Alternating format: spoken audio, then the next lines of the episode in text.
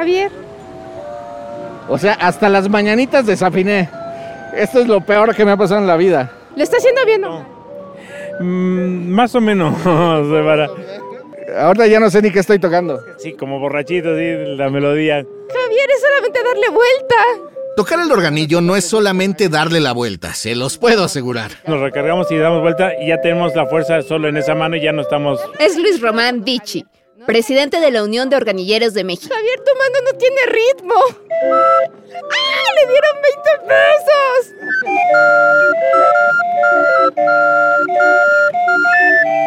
Mis primeros 20 pesos como organillero. Noten la diferencia. ¿Ya escucharon a Javier?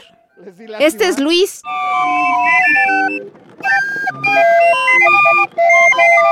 Pues yo lo siento igualito, ¿eh? Es el sonido de la Ciudad de México, del que le da el sabor a- al andar de toda la gente en la- el centro histórico. Con Luis caminamos por estas calles para conocer por qué este instrumento alemán se fue convirtiendo por derecho propio en un símbolo 100% chilango. Y en nuestro recorrido conocimos a alguno de estos guardianes de la banda sonora de la ciudad.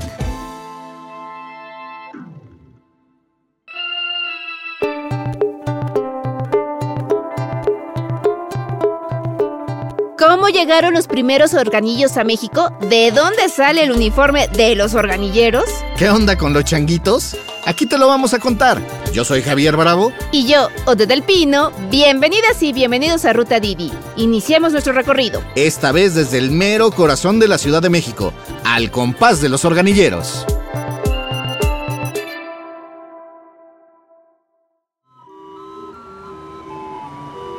Este trae este Cruz de Olvido, trae este Ni un puño de tierra, trae este Balsa media luz, trae claviquina, mañanitas, cuando escuches este vals, cartas marcadas. Esa que estoy tocando es la de cuando escuches este vals. Es Moisés Rosas, de 57 años de edad, más de la mitad de ellos tocando el organillo.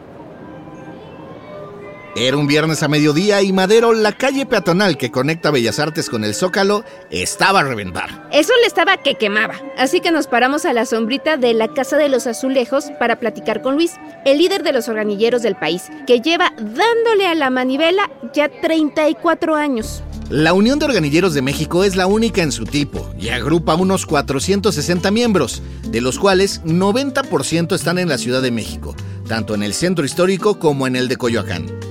Si bien no hay un censo oficial, Luis calcula que son unos 650 en todo el país. Es un sonido lastimero y juguetón, como dice la canción de Agustín Lara, por el tipo de melodías y compases. Los primeros llegaron a México a finales del siglo XIX de la mano de familias alemanas que vendían instrumentos, como los Wagner and Levien, que siguen ahí en Venustiano Carranza. Por eso, las primeras canciones eran europeas. Música alemana. Vals, pasos dobles, polcas. La gente que tenía dinero los compraba y los usaba para sus fiestas de postín, para sus tertulias, sus verbenas. Para bailar en la plaza. Los sonideros de la época. El organillo es una versión portátil del órgano de la iglesia para sacar la música a la calle y llevarla de un lado al otro. Algo así como el Walkman que algunos usábamos en nuestros tiempos. Se hicieron cada vez más populares y fueron llegando cada vez más organillos.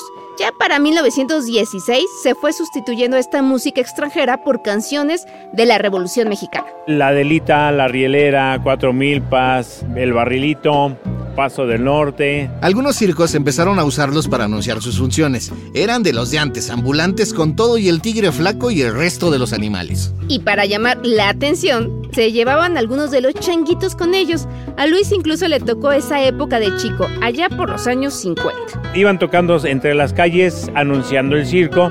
Llegaba un grupo de cinco o seis personas con perritos, con changuitos. Llegó a ver quién traía oso y daban la función en la calle. Ahí nos juntábamos, hasta descalzos. Y de ahí al muñeco de peluche que ahora vemos encima de la mayoría de los organillos. De hecho, vienen tres changuitos, dos evolucionados y uno de peluche. Como el que trae Verónica Jardines, que tocaba bajo el sol mientras hablábamos con Luis. Así que nos acercamos para que nos presentara a su compañero. Oiga, y el compañero que tienen sentado arriba es el que cuida la gorra. Así es el que cuida, el que le den para sus galletas y esté así de gordito. En su caso es un orangutancito, ¿no? Ajá, uno chiquito, le decimos el sándwich. Así se llama. Sí, así por lo gordito. Verónica viste pantalón largo y camisa de manga larga. Todo en color kaki. Es el traje típico de organillera desde 1958. El ejército que acompañaba a Pancho Villa eran los Dorados de Villa. Y las melodías que fueron alusivas a la revolución, muchas hablaban del ejército de Pancho Villa.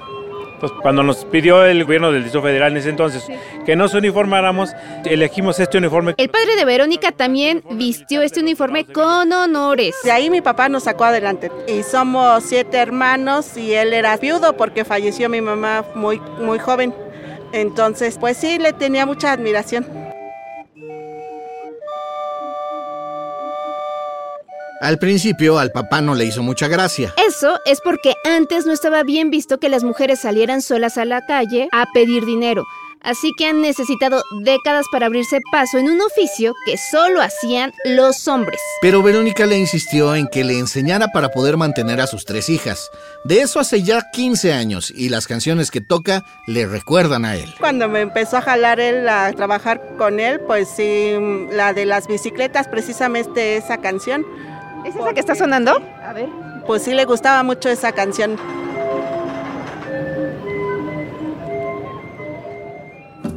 El organillo es un instrumento caro y difícil de conseguir. Los que lo tienen en propiedad es heredado o porque les ha ido bien, pero la mayoría lo renta entre los 80 y los 250 pesos diarios. Hay que pagar por eso y también por el alojamiento. Al terminar la jornada los dejan durmiendo en edificios antiguos del centro y los alrededores o en estacionamientos, o incluso en tiendas que cierran en la noche. Son lugares donde también guardan su mercancía los vendedores ambulantes de la zona. Significa una gran herencia que me dejó mi papá. ¿Qué es lo que se aprende?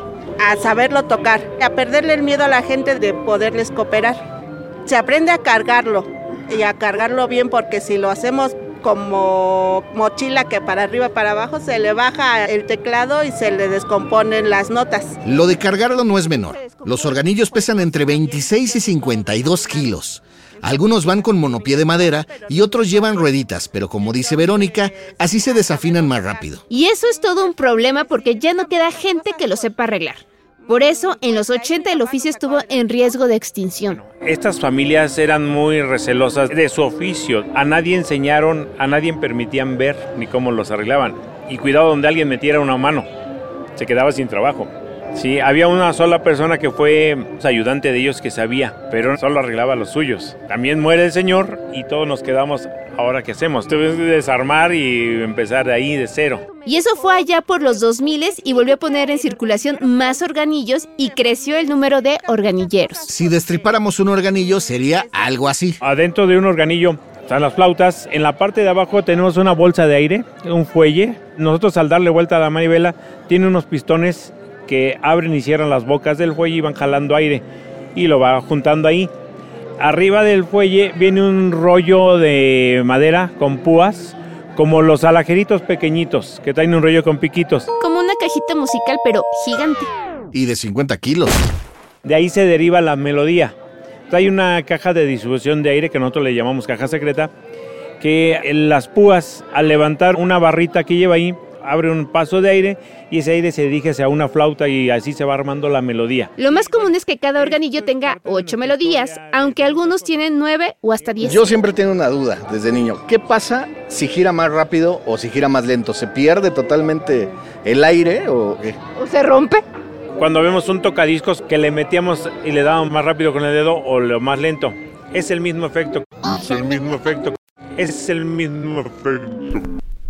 Este año se juntaron más de 300 en el primer festival de organilleros que organizaron en Ciudad de México y llegaron hasta de Chile, donde también tienen la tradición, aunque ellos allá llevan un pajarito en lugar de un changuito. Aquí andan luchando desde 2016 para que esta tradición sea considerada patrimonio inmaterial de la Ciudad de México, lo que ocurrió hace unas semanas. Pero a veces es difícil conectar con una audiencia que va con audífonos o corriéndole para llegar a su destino. La modernidad no hace que peligre el oficio. Algo sí, algo poquito, porque ya muchos jóvenes pues ya no le aprecian tanto. Ya nada más la gente grande nos dice, ah, esa canción es esta.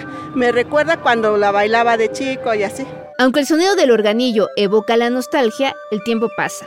Lo que inició con valses europeos y luego canciones de la revolución, ahora. En algunos organillos, si hablamos de lo más moderno, hablamos de las melodías de Juan Gabriel, de Alejandro Fernández. Por ahí escuché el otro día en un compañero que estaba tocando una de Los Ángeles Azules. Lo que yo te decía, tradición sonidera. Y les pueden contratar para bodas o el cumpleaños de la abuela.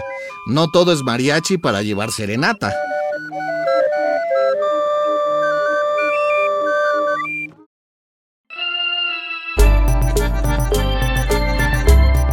Esto fue Ruta Didi. Muchas gracias por escucharnos. Este episodio fue producido por Quisaya Estudios para Didi. Lucina Melesio es directora y productora ejecutiva. Ode del Pino y yo, Javier Bravo, estuvimos en los micrófonos y en la producción. En la producción también estuvieron Paula Vilella e Irene Rosales. El guion es de Paula Vilella. Sara Carrillo es productora senior.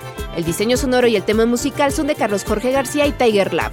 Los ingenieros de grabación en el estudio fueron Manuel Vargas Mena, Gabriel Chávez y Mateo Pineda de Sound Mob Studio. Por Didi, Marisa Hurtado es la encargada de comunicación en el sector de movilidad y Gerardo Arriola es analista de comunicación. Y para que conozcas las promociones vigentes de Didi y cheques términos y condiciones, entra a la página mexico.didiglobal.com. ¿Te gustó Ruta Didi? No olvides darle clic al botón de seguir en cualquier plataforma en la que te guste escuchar tus podcasts, porque estamos en todas y es gratis. Nos vemos la próxima semana. Bye.